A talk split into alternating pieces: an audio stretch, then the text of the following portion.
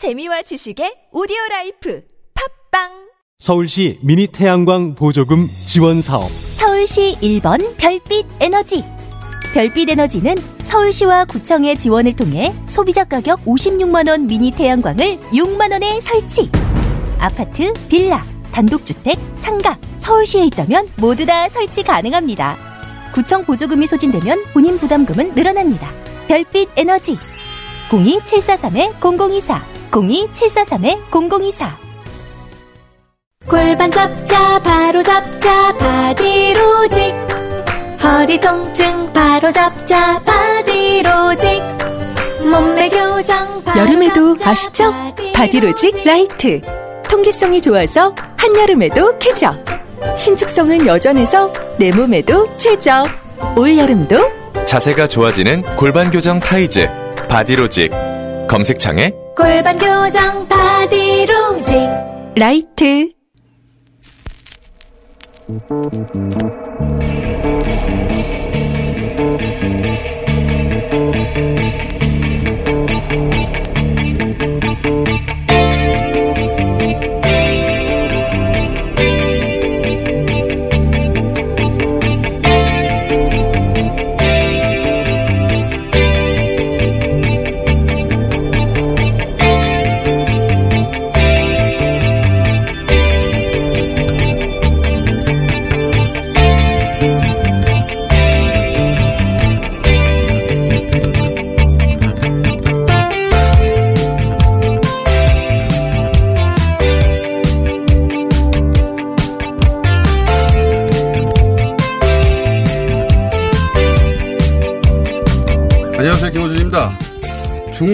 조만간 붕괴할 것이고 그럼 한국은 일본에 의주할 수밖에 없고 세상에서 가장 친일적인 훌륭한 나라가 될 것이다. 정말 귀여운 나라 아닌가? 한국은 버릇없는 꼬마가 시끄럽게 구는 것처럼 귀엽다. 일본 회의 의원연맹 도쿄 본부장 카세 히데아키가 위안부 문제를 정면으로 다뤄서 일본 내에서도 화제가 된 미키 데자키 감독의 다큐 주전장 인터뷰 중에 한 발언입니다.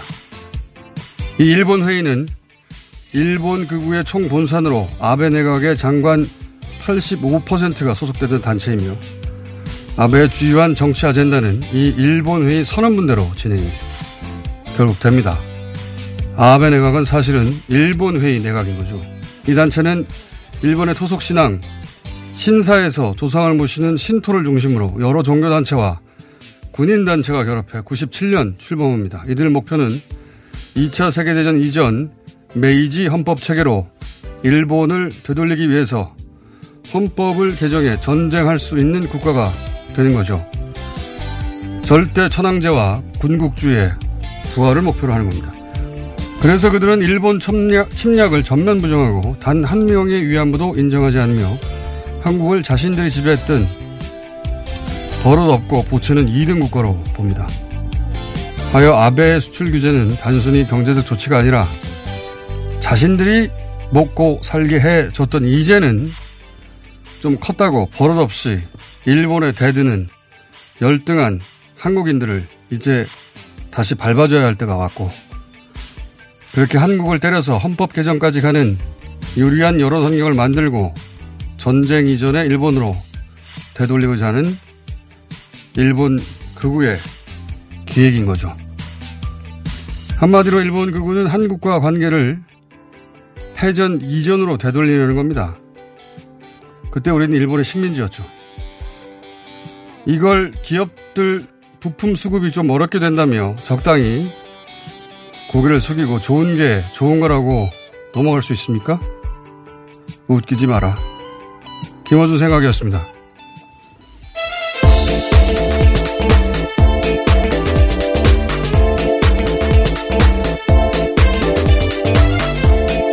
시사인의 김은지입니다. 예. 점점 이제 일본의 조치에 대한 어, 성격 규정이 점점 되어가는 것 같아요. 문재인 대통령의 어제 메시지도 어, 그 연장선상에서 나오는 것 같습니다. 그죠? 네, 한층 더 강경해진 발언을 문재인 대통령이 어제 냈는데요. 일본의 무역 조치에 대해서 또다시 언급을 한 겁니다. 양국 관계 발전의 역사에 역- 역행하는 대단히 현명하지 못한 처사다라고 이야기하면서요. 지난번에 비해서 훨씬 더 높은 이야기를 하고 있습니다. 이 내용은 굉장히 중요한 뭐랄까요 일본의 수출 규제가 어, 이러한 것이다라고 청와대에서는 성격 규정을 한 것 같습니다. 그래서 거기에 대해서 반응을 내놓은 것이라 한번 직접 들어보겠습니다. 요약해서. 우리는 일본 정부의 이번 조치가 한국 경제의 핵심 경쟁력인 반도체 소재에 대한 수출 제한으로 시작했다는 점에 주목하지 않을 수 없습니다. 우리 경제의 성장을 가로막고 나선 것이나 다름없습니다. 일본의 의도가 거기에 있다면 결코 성공하지 못할 것입니다. 우리 기업들은 일본의 소재, 부품, 장비에 대한 의존에서 벗어나 수입처를 다변화하거나 국산화의 길을 걸어갈 것입니다. 결국에는 일본 경제에 더 큰 피해가 갈 것임을 경고해 둡니다. 우리는 지금보다 더 어려운 도전들을 이겨내면서 오늘의 대한민국에 이르렀습니다. 저와 정부는 변함없이 국민의 힘을 믿고 엄중한 상황을 헤쳐나갈 것입니다. 굉장히 강한 발언이에요. 예. 일본이 어, 손해를 볼 것이다라고 경고한다는 표현도 그렇고 그리고 왜 이러느냐 우리 핵심 경쟁력인 반도체를 때리는 것은 우리 경제가 어, 성장하는 것을 가로막으려는 거 아니냐 주저앉히려는 거 아니냐 이런 인식이 청와대 내부에 있는 거죠. 예. 제가 이제 하고 싶은 이야기는 일본 회의 얘기를 꺼낸 것은 어, 이런 이제 일본의 극우의 의도를 이해하려면 사고방식을 이해해야 되잖아요. 왜 그러는지. 일본의 기사를 읽다 보면 이해할 수 없는 사고방식들이 많거든요. 예. 근데 그 코어에 일본 회의가 있다. 근데 일본 회의는 들어보신 적이 없죠. 예, 저도 오늘 방금 듣고 검색을 해봤더니 관련된 책도 있더라고요. 그 일, 일본에서 이런 책자가 나온 것도 몇 년 안 됐어요. 그러니까 일본 내에서도 일본 대중들에게 알려지기 시작한 것은 굉장히 최근이고 그것도 다 뭐랄까요 르뽀 형식, 고발 형식 그만큼 네, 숨겨져. 저널리스트들이, 예, 예, 쓴 숨겨져. 있었다는 거죠. 근데 이제 그 들여다 보면 어 우리가 이제 일본 교과서 후쇼시아 교과서, 예, 세영모 뭐 이런 움직임들 그리고 93년에는 일본이 위안부를 인정했어요 고노다마로 그러면서 교과서에 싣기로 했었거든요. 근데 그걸 전면 부정하고 아베는 결국은 일본 교과서에서 위안부란 단어 자체를 완전히 삭제하게 되는데 그런 움직임의 배후 또는 험한 정서의 배후 어, 다 일본 회의가 있습니다. 일본 회의를 이해해야 지금 아베 정부의 움직임 그리고 이 정서의 뿔을 이해할 수 있다. 그래서 이 얘기를 좀 길게 해야 될 것 같은데 잠시 후 이 브리핑 후에도 일본의 이영채 교수님 연결해서 좀 더 자세히 얘기할 텐데 일본에서도 덜 알려졌으니까 우리나라는 더더욱 안 알려진 단체죠. 예. 이 특징이 뭐냐면 절대 침략을 인정하지 않습니다. 자기들이 아시아를 해방시켰다고 하지. 그 중에서도 특히 두 가지 역사적 사건을 전면 부정하는데 하나는 난징 대학살이고 뭐 몇 명 안 죽었다 이게 아니고 단 한 명의 학살도 일어나지 않았다고 주장해요. 그들은. 그리고 위안부에 대해서도 단 한 명의 위안부도 존재하지 않았다고 주장을 합니다. 여기서는. 그러니까 어, 이 사람들은 위안부 얘기를 하면 아까 오프닝에 소개한 그, 그 일본 회의 의원 연맹 동용 본부장이라는 이 사람은 이 사람은 우리 군사 정권 시절 우리 보수하고도 교류하던 사람이에요. 우리 보수가 왜 그렇게 됐는지 드러내는 거죠. 이 사람은 위안부에 대해서 뭐라고 그러냐면 이게 포르노, 포르노적인 관심이라고 합니다. 극악무도한 인간이죠, 아주. 발상과 발언이. 그러니까 어디 가도 그런 극우적이고 말도 안 되는 이야기를 하는 사람들이 있긴 하지만 그 사람들의 대다수가 지금 아베 내각에 들어가 있다라는 게 그러니까 이거 사람들 아닌가? 이런 예. 사고 방식을 가진 사람들 이런 사람들이 일본 회의라고 하면 그리고 그걸 그 일본 회의를 어 일본의 정상적인 정치인들이 멀리 할 것 같은데 아베는 아주 찰떡궁합이에요. 97년도 이래로 이 단체와 국회의원을 연결하는 모임을 만들었는데 이 모임에서 특별 고문입니다. 딱 두 명밖에 없는데 아소 아소타로 예 전직 총리죠. 극우적인 인사고 지금은 2인자고. 근데 이 양반은 아베는 외할아버지가 A급 전범이가 논란이 있었는데 한서로는 외할, 할아버지가 어, 한국인을 강제징용했던 아소 탄광으로 큰 돈을 번 사람 들이에요. 이 사람들이 강제징용을 인정할 리가 있습니까? 예. 어쨌든 일본 회의에 딱 맞는 1인자, 2인자가 일본 회의가 원하는 바를 이 사람 그리고 아베 내각에도 많게는 여러 번 내각이 만들어졌으니까 많게는 20명 중에 16명이 다 일본 회의 출신이에요. 네, 일본 책에도 그런 내용들이 있어서 저도 뭐 어디 가도 있는 아주 극우적인 소수의 인사인 줄 알았는데 그게 아니라 아베 내각을 완전히 장악한 사람들. 놀라운 사실이네요. 네. 근데 이제 자기들 정체를 계속해서 숨기고 있었기 때문에 뒤에 배우로만 잘 안 나오다가 일본에서 이런 르포 같은 책들이 나오면서 조금씩 알려지게 된 거죠. 어, 이런 아베 의도에 대해서 이제 뉴욕타임즈가 최근에 기사를 낸 게 자유무역을 파괴하는 장본인이 아베다. 네, 그러면서 트럼프 대통령 따라하고 있다고 비판하고 그러니까 있습니다. 트럼프 대통령 원래 뉴욕타임즈는 트럼프 대통령을 때리고 싶어서 이걸 썼을지도 몰라요. 어쨌든 아베가 트럼프 대통령을 따라하면서 자유무역을 파괴하고 있고 그러니까 이게 이제 무역 전쟁이 아니라 패권 전쟁이라는 거예요. 아베 그 트럼프 대통령이 중국을 때리는 건 단순한 무역 전쟁이 아니라 패권 전쟁이라는 거잖아요. 더 이상 중국이 크지 않도록 일본이 더 이상 한국이 크지 않도록 여기서 무릎을 꿇지 꿇게 만들겠다는 거고요. 근본적인 차이점이 있어요. 어, 트럼프는 무슨 역사를 부정하거나 이런 게 아니잖아요. 예. 그리고 미국은 무역 적자국이에요. 그래서 사주는 나라가 파는 나라를 때리는 겁니다. 근데 일본은 거꾸로, 어, 우리가 고객이에요. 고객을 물건 안 준다고 협박하는 거예요. 예. 이런 경우는 없어요. 무역 그 갈등에서. 이게 무역 갈등이 아니라는 얘기죠. 예. 자기들이 흑자를 보면서 물건 안 준다고 협박하는 무역 갈등은 없다고요. 무역 갈등이 아니라는 겁니다. 근데 이제 일본은 트럼프도 한 짓이라 일본이 이렇게 수출 규제하는 것에 참견하지 않을 거라는 생각을 가진 걸로 보여요. 예. 트럼프도 하는데 우리랑 못할 수냐. 자기 모순이잖아요. 미국이 적극적으로 개입하면 그런 계산도 있는 것 같고. 근데 이제 일본의 극우들 생각대로만 세계 정서가 돌아갔으면 어, 아베 총리가 이란에 갔다가 바보 될 일도 없고 G20에서 외변 나가지도 않고 남북미 판문점에서 패싱 나가지도 않죠. 자기들 뜻대로 다 안 됩니다. 예, 그렇게 안 된다는 걸 어, 선언한 게 문재인 대통령의 어제 메시지예요. 예. 네, 글로벌 무역 규칙에 도전하고 있다라는 시각들은 대체적인 시각이기 때문에요. 세계적인 언론뿐만 아니라 미국, 일본 내 언론들도 굉장히 비판을 많이 하고 있습니다. 이제 그럼에도 불구하고 앞으로 선거가 문제다라고 볼 수 있는데. 그러니까 일본은 전쟁 안 하는 국가, 패전 이전의 국가, 그때 우리 식민지였어요. 그때로 돌아가고 싶은 거예요. 그런데 그때는 우리가 완전 식민 국가였고 열등한 국가였다. 열등한 민족이라고 생각했거든요. 그 생각을 여전히 가지고 있는 사람들이 지금 아베 내각에 베이스가 되는 사람들이다. 예, 부디 시민사회는 그런 극우적인 생각과는 조금 거리를 둔 일본 시민사회 의견들이 나왔으면 하는 바람인데요. 일본 시민, 건강한 시민사회 있어요. 근데 선거 구조가 워낙 어, 정치 체제가 이들 야당의 집권할 가능성이 엄청나게 낮습니다. 그러다 보니까 정치적 허무주의 같은 것도 있는 거고 무관심하게 되는 거죠. 어, 그 이야기도 따로 할 만한 이야기긴 한데 오늘은 어쨌든 이 일본 구구 아베의 스탠스 그 또는 발상 이런 걸 이해하려면 일본 회의가 어떤 주장을 하고 무엇을 하려고 하는지를 이해하면 정확하게 그 코어에 다가갈 수 있다 해서 어, 오늘뿐만 아니라 당분간 이 얘기를 좀 해볼까 합니다. 굉장히 중요한 변곡점에 와 있는 것 같아요. 한일 관계가. 예. 여기서 잘못하면 정말 일본이 원하는 대로 될 수도 있고요. 여기서 제대로 극복하면 마치 아일랜드가 영국에 대한 컴플렉스를 극복한 것처럼 아일랜드 오랫동안 우리보다 훨씬 더 오래 일본 식민 지배는 40여 년이지만 아일랜드 몇백 년이었잖아요. 지금은 근데 아일랜드는 영국에 대한 컴플렉스가 없어요. 왜냐? GDP가 두 배가 넘거든요. 예. 어, 그렇게 갈 수도 있는 변곡점이 와 있다. 중요한 시점인 것 같아서. 예, 우선 당장은 18일이 중요하다는 이야기가 나오고 있는데요. 강제징용 배상 판결과 관련한 일본 쪽의 중재위원회 설치 요청 답변 시한이라고 합니다. 또 뿐만 아니라 그때가 문재인 대통령과 여야 오당 대표 간의 회동이 열릴 것으로 보여서 그때 다시 한번 좀 지목이 되고 있습니다.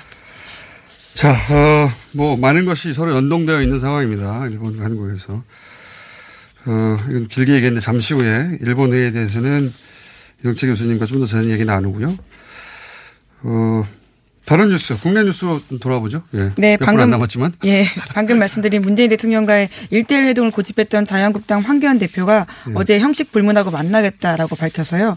청와대와 여야가 화답하면서 자리가 만들어질 예정입니다. 이거는 굉장히 어, 황교안 대표가 잘 어, 뭐랄까요 선택한 거라고 봅니다. 예, 잘하는 거죠. 일본발 경제 위기자, 뭐 안보 위기자 사실은 어, 미래에 대한 얘기거든요. 예, 여기서 야당이 계속해서 어, 발목 잡으면 어, 그럼 단순히 그냥 정쟁으로 보이는 게 아니라 어, 국가적 근본 이익을 반하는 집단처럼 보이기 때문에 이거 이제 잘한 것 같습니다. 예. 자, 어, 또 다른 뉴스가 있나요? 관련해서? 네, 그런데 어제 자유한국당 정미경 최고위원이 일본 보복 조치에 대한 정부 대응을 비판하는 댓글을 소개했습니다. 그러면서 세월호를 언급했는데요. 세월호 한 척으로 이게 문재인 대통령이 이순신 장군보다 낫다라는 말을 했다라고 합니다. 뿐만 아니라 문재인 대통령이 싼 배설물은 문재인 대통령이 치우는 게 맞지 않겠느냐 이런 식의 이야기까지 했는데요.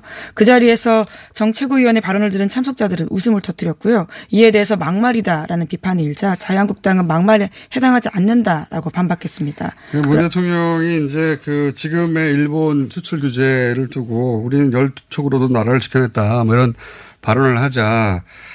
어, 문 대통령은 지난 대선에서 열두 척이 아니라 세월호 한 척으로 대선을 이겼으니 이순신 장보다 낫다. 이렇게 비꼰 거예요. 근데 일단 일단 들어보시겠습니다.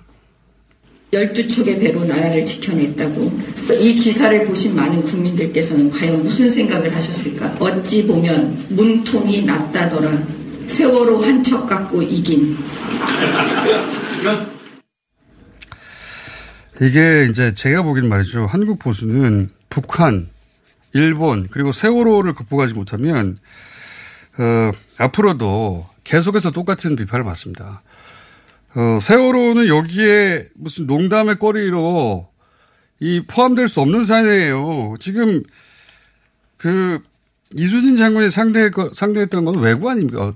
쳐들어온 적이었어요. 세월은, 세월호는 학생들이 타고 있었고요. 뭐 어떻게 같은, 같은 선상에 비교를 합니까? 배라고 해서. 이건 도저히 발상이 이렇게 연결이 안 되는데, 예, 우리 보수는 세월호를 제대로 정면으로 바라보고 반성하고 극복하지 못하면 계속 이렇게 생각하니까 하는 거거든요. 네, 그런데 이게 막말이다라는 비판 보도가 이어지자요. 자유한국당에서는 막말이 아니다라고 주장하면서 이 막말로 보도한 발, 건에 대해서 다 반론 보도 신청하겠다라고까지 밝혔습니다. 언론 중재에 그러니까 여전히. 인정하지 않고 있는 거죠. 뭐가 문제인지 모르는 거예요. 네. 실제로 이렇게 믿고 있다 보니까. 자, 어, 다음은요. 한두 개 정도 하고 끝내야 되겠습니다. 네, 삼성 관련된 소식입니다. 2015년 제일모직과 삼성물산의 합병 과정의 부당한 비율 산정으로 이재용 삼성전자 부회장이 최대 4조 원의 부당 이득 생겼다라는 분석이 나왔습니다. 어제 참여연대가 관련된 최종 보고서를 냈는데요. 이 과정에서 이 부회장은 삼성그룹 승계를 위해서 1조 7,500억 원에 달하는 삼성물산의 현금성 자산을 은폐했다라는 의혹도 제기했습니다. 이게 참 이재용 부회장 입장에서는 보고 싶지 않은 뉴스일 텐데, 예, 이게, 어, 그저께하고 어제 연속으로, 그저께는 아니거든요. 금요일 날과 어제 연속으로 얘기했던, 어, 삼성의 합병 비율을 삼성이 청부해서 예, 회계사한테 시켰다. 그건 사기 사건이다. 왜냐하면 그렇게 해서 어, 대출도 받고 상장까지 이어졌기 때문에 범죄죠. 만약에 삼성이 아니었다면 어, 진작에 감옥 가서 이미 10년 이상을 받았을 엄, 엄청난 사건이에요. 근데 이제 지금 어, 삼성전자는 위기죠. 예, 수출 규제나 각종 어, 그런 뉴스들 때문에. 그런데 이재용 부회장에게는 찬스입니다, 지금이. 일본의 수출 규제로 인해서 삼성이라고 하는 우리 대표하는 어마어마한 기업이 이런 어려움에 처했는데, 어, 부회장을 그렇게 수사하고 또는 구속까지 이를 정도로 몰아붙여야 되겠는가 이런 이야기들 벌써부터 나오거든요. 예. 찬스죠. 삼성전자의 위기인데 이재용 부회장이 찬스예요. 그래서 이재용 부회장 구하기를 이재용 부회장이 스스로 하느라고 일본에 갔다 온 거예요. 어, 큰 뉴스는 안 나오는 거 보니까 성공하지 못한 것 같은데. 자, 이런 뉴스를 가지고 이제 아마 앞으로 여론전이 부딪힐 것이다. 네. 그 합병 문제가 계속해서 불거질수록 승계 문제가 다시 한번 불거질 수밖에 없기 때문에요. 이재용 부회장으로서는 굉장히 예민할 수밖에 없는 이슈입니다. 저희가 명백한 불법이고 이미 회계사들이 실토를 해버렸기 때문에 삼성이 시켰다고 식토를 해버렸잖아요. 이때까지는 이게 회계사들이 객관적으로 그 검증해서 내놓은 합병 비율이라고 회계사들 쭉 나오고 어, 회계 법인들 쭉 나왔는데 시켜서 한 거라고 나와버렸으니까요. 네. 게다가 그 당시에 합병은 결국 국민연금이 어떤 손해를 받느냐가 핵심이기 때문에요. 국민들의 국민연금 이슈와도 연결되어 있습니다. 국민연금이 그래서 사조 어, 국민연금을 이렇게 함으로 해서 이정부 회장이 사조의 부당 이익을 얻었다. 네, 물론 이 참여연대 추산치이긴 한데요. 시민단체. 예, 예, 세 번째 이번에 추산치를 냈습니다. 이게 10분의 1 4천억이라고 하면 적습니까? 4천억 좀 줘보세요, 저. 저 은퇴하고 몰디브로 갈, 갈 테니까. 자, 이 액수가 100, 100억이어도 말이 안 되는 거고요. 예. 근데 사조니까요. 네. 이 사조가 그보다 적다고 주장해 봐야 부당이익이 있긴 있다면 그 자체는 사기죄가 되는 거죠. 자, 어쨌든 위기입니다. 예, 삼성은 위기고, 어, 이재용 부회장은 찬스입니다. 그래서 여론전이 붙지 않겠는가. 오늘은 여기까지 하겠습니다. 시간에 김은지였습니다. 감사합니다. 박재희 씨, 내가 요즘 코어 매일 먹는데 너무너무 좋아요. 왜 좋은 거지? 아홉 가지 기능성 원료가 활력을 충전해주거든요. 또 매일 먹어야 하는 멀티비타민을 한 번에 섭취할 수 있는 종합 건강 기능 식품이에요. 마카도 들어가네. 네, 페루산 마카도 아주 풍부하게 들어가 있어요. 박지희 씨도 매일 먹어요? 물론이죠. 김용민, 박지희가 추천하는 코어업 two plus one 행사 진행 중. 포털에서 코어업 검색하세요. 2019년 7월 1일부터 미세먼지 저감을 위해 녹색교통지역인 한양도성 내 5등급 차량 운행이 제한됩니다. 12월부터 과태료도 부과하니 5등급 차량은 조기 폐차나 매연 저감 장치 부착 등 저공해 조치를 서울시에 신청하시기 바랍니다. 자세한 사항은 120 다산 콜센터로 문의하세요. 이 캠페인은 서울특별시와 함께합니다. 이게 무슨 일이지? 로션 하나 바꿨을 뿐인데 내 얼굴이 어떻게 된 거야? 오빠, 얼굴이 왜 이래? 지야, 도대체 뭘 했길래 얼굴이 이렇게 환하고 탱탱해진 거야? 헤이브로 맨즈 브라운 올인원으로 로션 하나만 바꿨는데 얼굴이 엄청 환해지고 피부결도 좋아졌어.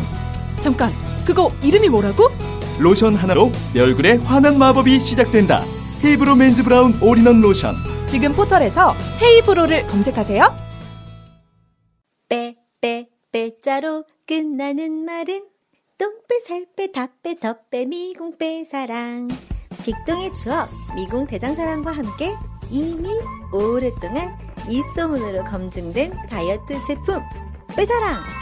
숨기려 하면 숨길 수 있는 지방도, 숨기려 해도 숨길 수 없는 지방도. 똥빼, 살 빼, 다빼, 덧빼, 미궁빼, 사랑. 광고와 실제품이 일치하는 제품 빼사랑.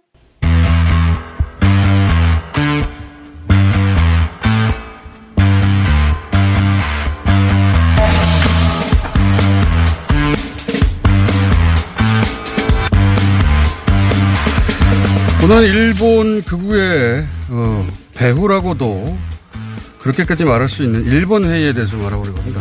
일본 회의를 한국의 거의 초기에 소개한 이영채 교수님 어, 전화 연결해 보겠습니다. 안녕하십니까? 네, 안녕하세요. 제가 2015년 한겨레 기고하신 기사를 본 기억이 있는데 그때가 일본 회의가 한국에 제대로 소개된 거의 첫 기사였던 것 같습니다. 그렇죠? 네, 그렇죠. 2015년에 일본이 그 아베 정권이 중의원 선거에 이겨서 아 이게 헌법 개정이 되겠구나. 근데 그때 동시에 아베 내각의 19명의 장관 중에 15명이 이 일본 회의 출신들이었죠. 그래서 이게 아주 놀랍고 이들이 전면으로 이 등장했기 때문에 음. 이 일본 회의에 대해서 주목해야 된다. 이게 음. 아베의 브레인이고 앞으로 이들의 시나리오대로 진행될 것이다라고 그때 그랬었죠 음.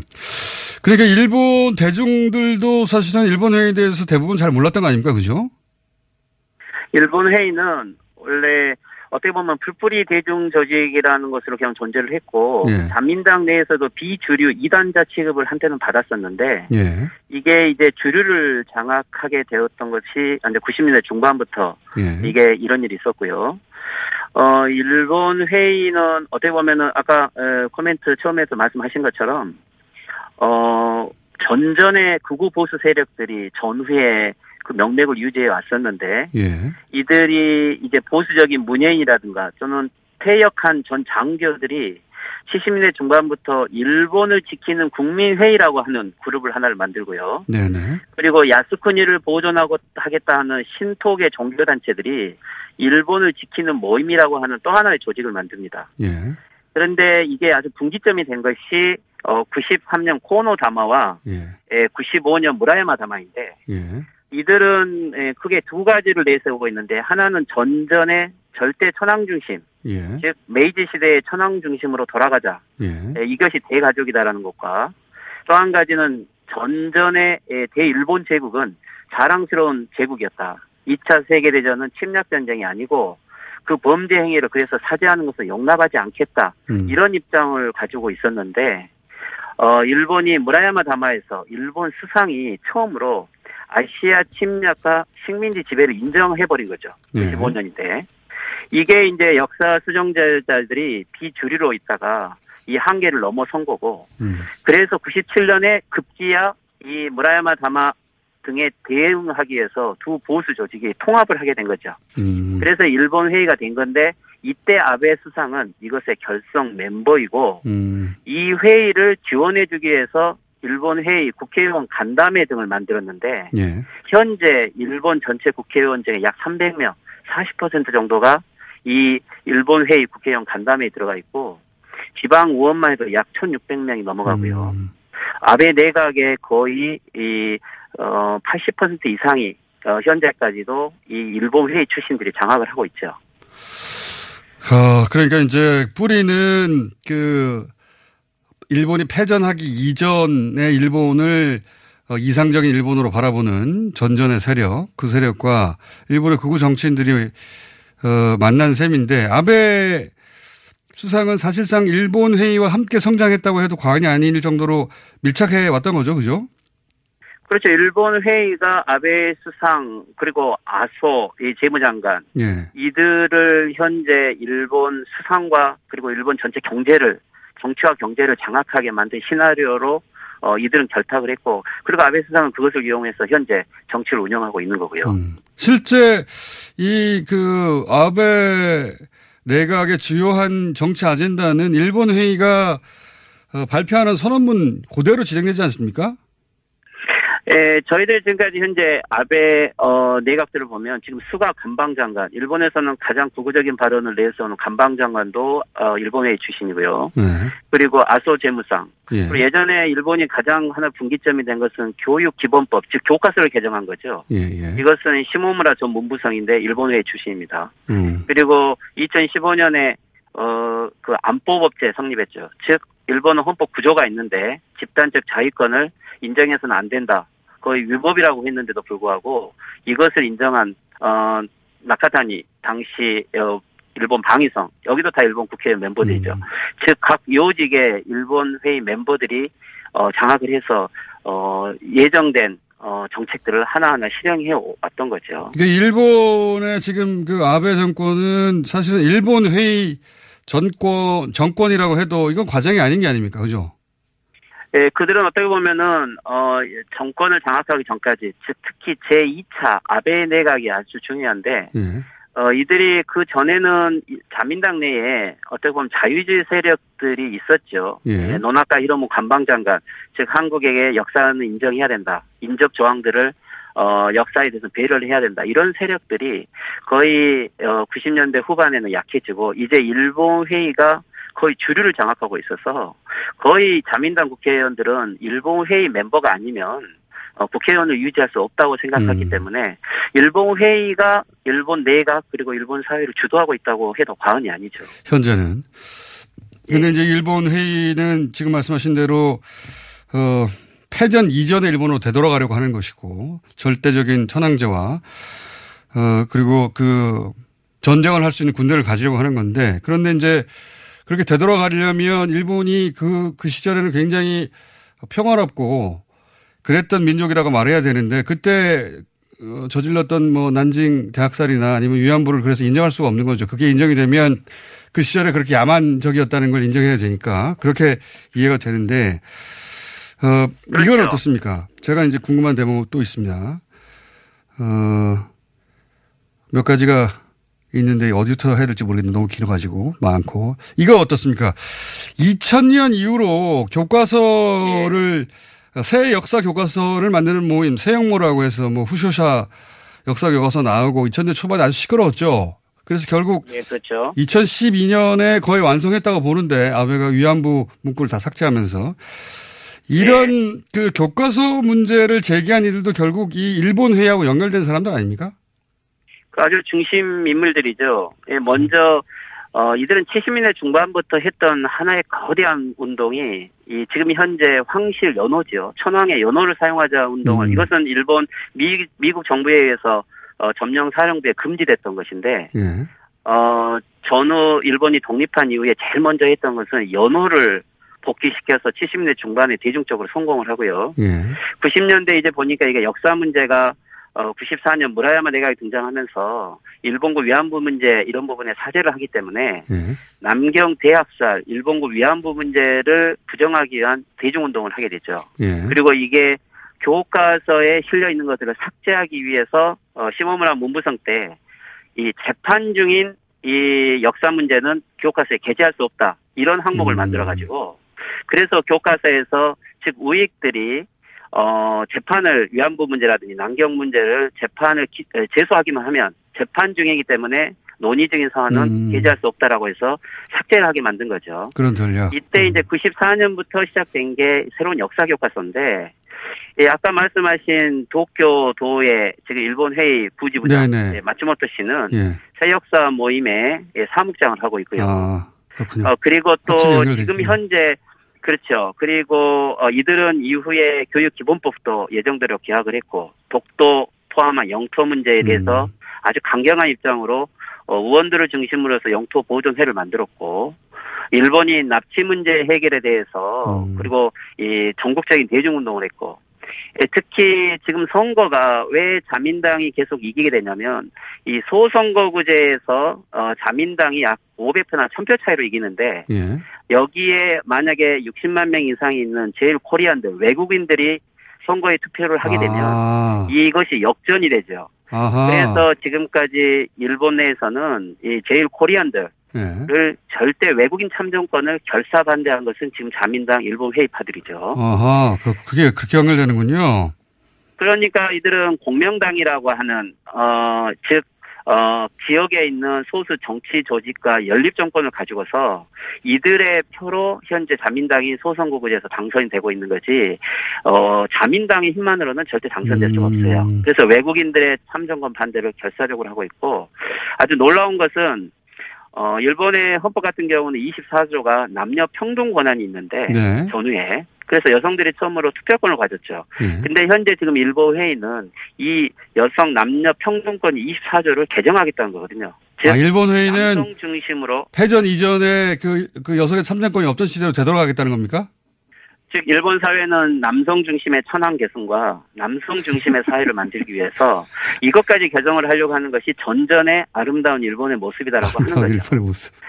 그리고 구조가 이것은 이제 그렇다면 구조라는 것은 연합군이 강요한 예. 헌법이기 때문에 구조, 예. 구조를 가지고 있는 한은 이 즉 우리는 평화로운 일본처럼 보이지만 이것은 굴욕적인 일본이고 이것을 다음 세대에게 물려줄 수 없다. 그래서 구조를 폐기하겠다는 것이 이들의 어떻게 보면 수건이고요. 그래서 지금 이 구조 폐기를 위한 신화도를 해왔는데 에, 이게 어 2015년 중의원 선거에서 이겨서 희망을 받고 작년이 이 일본 회의 창립 20주년이 됐습니다. 2018년이. 예. 그래서 작년에 20주년 기념에 올해의 선거를 이기고 여기에 음. 처음으로 헌법 개정안을 집어넣고 내년 2020년은 올림픽과 함께 일본이 전전의 헌법으로 돌아감으로써 이제 모든 자기들의 수건 사업이 다 성취되는 걸로 생각을 하고 있는 음. 거죠. 그게 이제 일본. 그런데 그거- 여기에 예, 예. 그렇죠. 변수가 생겨버린 거예요. 이게 2018년에 있었던 어, 북미 정상회담과 어, 문재인 정권의 등장에 의해서 박근혜 정권이 탄핵되고 예. 어, 남북미 정상회담이 이루어지고 예. 올해 판문점 회동까지 이루어짐으로써 이것은 어떻게 보면 일본 회의가 고려하지 못한 변수가 생긴 음. 거고 잘못하면 이게 모든 게 물거품이 될 수 있는 지금 상황이 돼버린 거죠. 예. 그래서- 이해갑니다. 일본 회의가 왜 이렇게 네. 그 위기감을 느끼고 아베 정부가 왜 이렇게 무리수를 두는지 말씀을 듣다 보니까 연결이 다 되는데 한 가지만 더 좀- 소조감을 느끼고 있는 거죠. 그렇죠. 초조함을 느끼는 것 같습니다. 그래서 어, 이 여기서 밀리면 그 헌법 개정도 물 건너가고 그리고 뭐 통일된 한국 혹은 평화체제 한국이 가지는 강력한 힘에 대한 두려움도 있는 것 같고요. 그래서 지금 주저앉혀야 되는 생각도 있는 것 같고 다 그렇게 연결이 되는데 그 말씀 듣다 보니까 좀 마이너한 부분인데 언론에는 많이 보도돼서 제가 여쭤볼게요. 그 재특회 같은 소위 이제 혐한 단체들이 있지 네. 않습니까? 이들이 그렇죠. 등장은 이제 2007년에 했는데 하는 발언들을 보면 거의 뭐 일본 회의, 일본 구구의 발언들을 그대로 따라하고 지금 말씀하신 제일 일본인들 특권을 인정하지 않는다. 뭐 이렇게 치고 나온 것이 어 제일 그 동포들의 그 참정권을 인정하지 않겠다는 그 주, 안아야지 그 자민당이 계속 집권할 수 있다고 말씀하신 해설과 맞닿는 건데 이 재특회 같은 그 혐한 단체들의 활동 역시 이 뒤에 결국은 일본 회의가 뭐랄까요 고용하거나 사주한 어떤 정치 어깨들 일본판 있죠. 어떤 태극기 부대 이런 거 아닙니까? 그렇죠. 2000 그게 계기가 된 게 이게 이제 2014년 이명박 대통령의 독도 방문 예. 때하고 좀 이게 많이 연결이 되는데요. 예. 어, 이 아베 정권이 이 독도 방문을 계기로 일본을 되찾겠다 예. 하는 어느 날큰 결정적인 계기가 됐고 이후에 선거운동 때부터 헤이트 스피치가 일어났는데 어, 명물을 삼았겠죠. 제트케라는 그렇죠. 이 제트케라는 것은 어떻게 보면 일본 회의라든지 일본의 우익 정치 조직에 의해서 고용된 풀뿌리 어떻게 보면은 어 우익 조직 어 조직들이죠. 음. 여기에 일본에서는 경단련이라는 단체가 이들을 뒤에서 지원하고 있다라는 뉴스도 있었지만 한국도 한때는 태극기 부대 같은 경우가 경제 단체가 그 자정 자금을 지원하고 그렇죠. 정경련에 자금 지원 받았다는 얘기 나왔었죠. 그렇죠. 예. 이게 어떻게 보면 한국 모델을 들어온 거죠. 일본에. 그런데 일본 모델을 한국에서 들여온 거네요, 말하자면. 그렇죠. 어떻게 보면은 이게 한국 같은 경우는 촛불의 이 항쟁으로 이것들이 아, 명백하게 그 어두운 부분이 밝혀지지만 일본은 민주주의가 비춰져 있기 때문에 이런 부분이 오히려 가려져서 보이지 않고요. 어, 어떻게 보면은 이 일본과 한국의 이 정치 모델은 거의 비슷해 있다고 볼 수 있어요.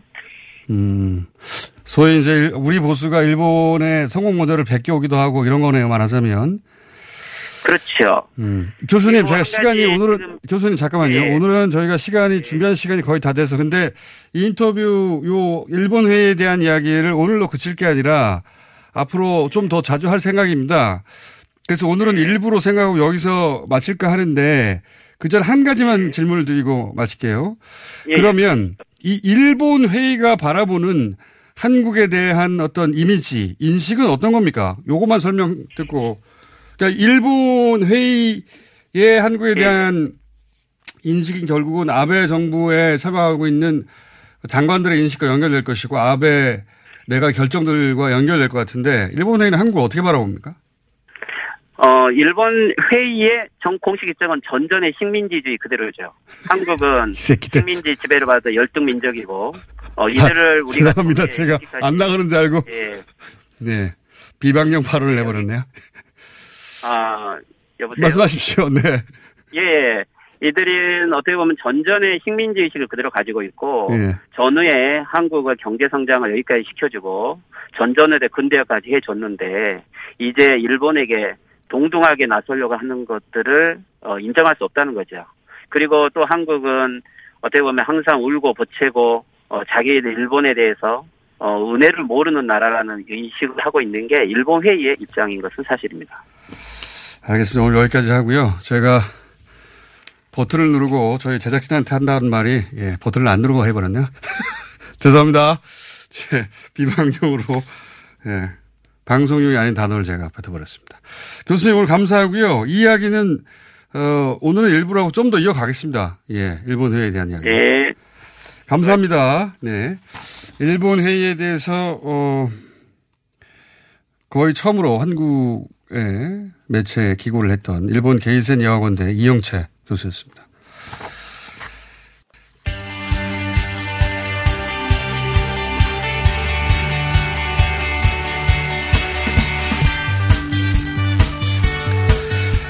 주한미군이 최근 발간한 2019년 전략 다이제스트 보고서, 예, 일반인한테는 굉장히 생소한 보고서입니다. 여기에 보면 일본의 전략 참여라는 표현이 등장합니다.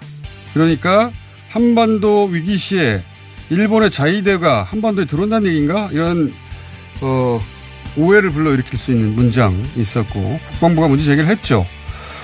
이것은 번역상의 문제였다고. 그런데 그게 번역상의 문제로 끝나는 것인지 좀 짚어보겠습니다. 군사 전문가이시기도 하죠. 정의다 김종대 위원 연결됐습니다. 안녕하십니까? 네, 안녕하세요. 어, 저희가 시간이 좀 부족해가지고 바로 본론으로 들어가서 어, 본론으로 바로 들어가겠습니다. 그러니까 어, 영어로는 through Japan이라고 그러니까 일본을 통해서 이렇게 돼 있는데 뭐 일본에 미군 기지가 있으니까 당연히 거기를 통한다 그런 이미지 일본 자위대가 참여하는 건 아니다. 어, 오, 그 오역이다. 이렇게 유엔사는 정리를 했습니다. 그런데 의원님은 어, 그게 뭐 번역에 문제가 있는 건 맞는데 지금 유엔사의 구상이 어, 구상 자체가 거기에 반영된 것이다. 유엔사가 한반도 유사시 일본 자위대의 어떤 참, 어, 참여를 상정하고 있는 거 아니냐. 이렇게 주장하시는 거죠? 요약하자면? 예, 예, 두 가지가 의미가 있는데요. 예.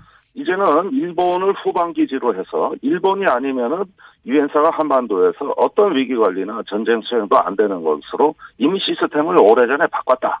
제가 음. 보기에는 2014년 일본이 집단적 아. 자위권을 행사한 게 가장 결정적인 그 어, 분기점이었다. 잠깐만요. 아, 그 첫 번째, 잠깐만요. 그러니까 의원님이 보시기에는 어, 이미 일본 없이는 유엔사가 제대로 돌아갈 수 없을 구조가 만들어져 있다는 말씀이시네요. 그죠? 예, 그렇습니다. 근데 그게 2013년, 2014년, 2014년이면 아베 3기 집권하던 해인데 그때 네. 이미 드러났다.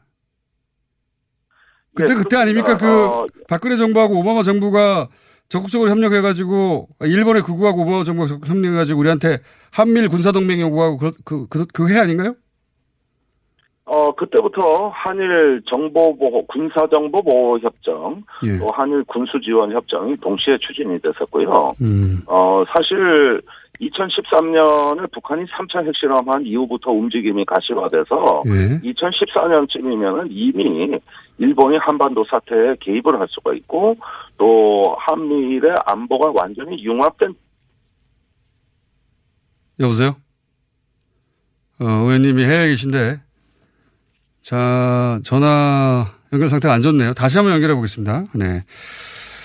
어, 지금, 다시 됐나요? 예. 아직 안 됐죠. 어, 지금 이야기 나누고 있는 것은 주한미군이 최근 2019년 전략 다이제스트라는 보고서를 냈는데, 거기에 보면 일본의 전략 참여라는 표현이 등장해서 이게 일본 자위대가 한반도 유사시에 한반도에 넘어오는 거 아니냐는 그런 의미가 아니냐는 문제 제기가 있었고, 예. 어, 유엔사에서는 아니다라고 해명을 하긴 했습니다. 그런데 그게 그렇게 단순히 번역의 문제인에 불과한 것인가? 그렇지 않을 수 있다는 지적들이 있어요. 예를 들어서 일본의 역할 자체가 이 다이제스트에 등장한 것이 처음이고, 예. 게다가 2014년부터 어, 일본 극우가 계속해서 한밀 군사동맹을 맺고 그 구- 군사동맹 일환으로 한반도 유사시에 일본군이 한반도에 들어올 수 있는 그런 틀을 마련해 놨다 이런 지적이 있었거든요. 예, 그 얘기를 하고 있습니다. 의원님? 예, 예. 네. 그러니까 예, 제가 중국 베이징에서 전화를 받아가지고 좀 고르지 못해 죄송합니다. 네, 잘하겠고요. 중- 중국 페이지에 왜 가셨는지 제가 여쭤봐야 되는데, 네. 예, 예. 외교안보 그 전문가 만담이고요. 네, 중요한 일 하러 예. 가시는 걸 하고요. 자, 오늘, 예, 오늘 예. 주제는 시간이 그렇게 많지는 않아서. 그래서 2014년부터 이미 그 아베 3기 내각이 출범하는 해입니다. 그 해에 한밀 군사동맹의 형식으로 일부, 일본의 자위대가 한반도에 진출할 수 있는 그런 틀은 마련됐다. 이렇게 보시는 겁니까? 예, 그 두 가지 의미가 있는데 저기 일본이 어, 한반도 유사시에 우리나라 영토와 영해에 들어올 수 있느냐 이런 문제로 자꾸 우리 국민들의 관심이 쏠리는데 일본은 조금 다른 생각을 했던 것 같아요. 예. 일본은 북한으로 바로 가는 겁니까? 음. 어, 그렇습니다. 예, 그걸 가정한 것이죠. 그러니까 한국 정부의 동의 없이 우리는 북한에 대한 군사 작전을 할 수 있다. 음. 그래서 그때 당시에 한민국 국방장관이 일본의 방위상한테 물었잖아요. 그 안보 대화에 가가지고 어 한국 정부의 동의가 필요하다. 어떻게 생각하냐. 그러니까 대답 안 해버립니다. 그러니까 북한은 별개의 주권 국가고 어 저기 대한민국의 어떤 주권이 미치지 않는 부분이고 그 우리가 북한에 대해서 군사 작전을 할 수 있는 길을 탔는데 뭐 구태여 대한민국 영토 영해에 왜 들어가냐? 아, 어, 일, 그 동해 구축함 출동시키면은 한국 영해를 통과하지 않아도 바로 평양을 폭격할 수 있는 이런 능력을 갖고 있단 말이죠. 그러니까 한국 정부의 주권에 관한 부분에 대한 논쟁은 그냥 패싱해 버리고 바로 북한에 대해서 어, 안보 군사 작전을 할 수 있는. 그래서 그때 방위 정책 대강이라는 걸 만들었는데 그 내용에 보면은 어, 미사일 종합 계획이라는 게 들어가 있습니다. 이게 북한이 일본을 향해서 어, 미사일을 쏠 조짐이 보이면 선제 공격을 해서라도 어, 북한의 미사일 기지를 제압할 수 있다. 어, 이런 내용들이 버젓이 들어가기 시작하는 걸 봤을 때 이제는 한반도 작전을 대한민국의 동의를 받는 문제가 아닌 것으로 의미를 바꾼 것 같고 예, 두 번째는 대한민국이 전쟁을 하는데 이제는 미국만 가는 게 아니라 다국적 군이 간다는 겁니다. 뭐 태국, 어, 캐나다, 필리핀, 호주 예. 이렇게 해서 다국적군을 편성해서 한반도에 투입되는데 그, 그 기지가 바로 일본이라는 거예요. 아하. 그래서 일본에서 발진된다는 거죠. 여기서다 일본에서 기지에서 임무 부여도 하고 부대 편성도 해서 한국으로 보낸다. 그러니까 이거 일본을 통해서 간다는 주한미군의 표현은 굉장히 정확한 표현인 겁니다.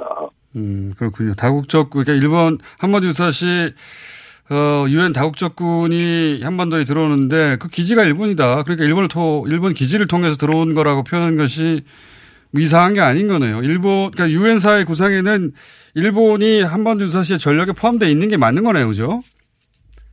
그러니까 일본이 이미 전력 제공국이 됐을 뿐만 아니라 그 이상의 존재. 즉, 일본이 아니면은 그 한반도의 전쟁 수행 자체가 불가능한 기지가 어떤. 굉장히 예, 그 이상의 존재로 간 것이고 주한미군은 정확히 표현한 거예요. 음. 이걸 제가 일본 가서 유엔사 기지를 직접 봤습니다. 그러니까 하루에 한 전쟁이 나면 8천 개의 컨테이너 물량의 물자가 어, 일본 요코스카에서 한반도로 들어오고 알겠습니다. 그다음에 병 잠깐만, 의원님. 장비 다 들어오는 거예요. 예, 예, 예. 그러면 시간이 없어요. 요거까지 묻고, 어, 또 다른 기회에 빠른 시간에 다시 한번 연결하겠습니다. 네. 그러면 일본의 헌법만 개정되면, 그죠? 걸림돌이 없어지는 거 아닙니까? 일본으로서는. 그렇죠. 헌법 구조가 지금 거의 경각에 달하는데 아베가 선거에 승리하면 저는 헌법 개정에 착수할 거라고 봅니다. 자, 어, 조만간 다시 모시겠습니다. 김종대 의원이었습니다. 감사합니다. 네, 감사합니다.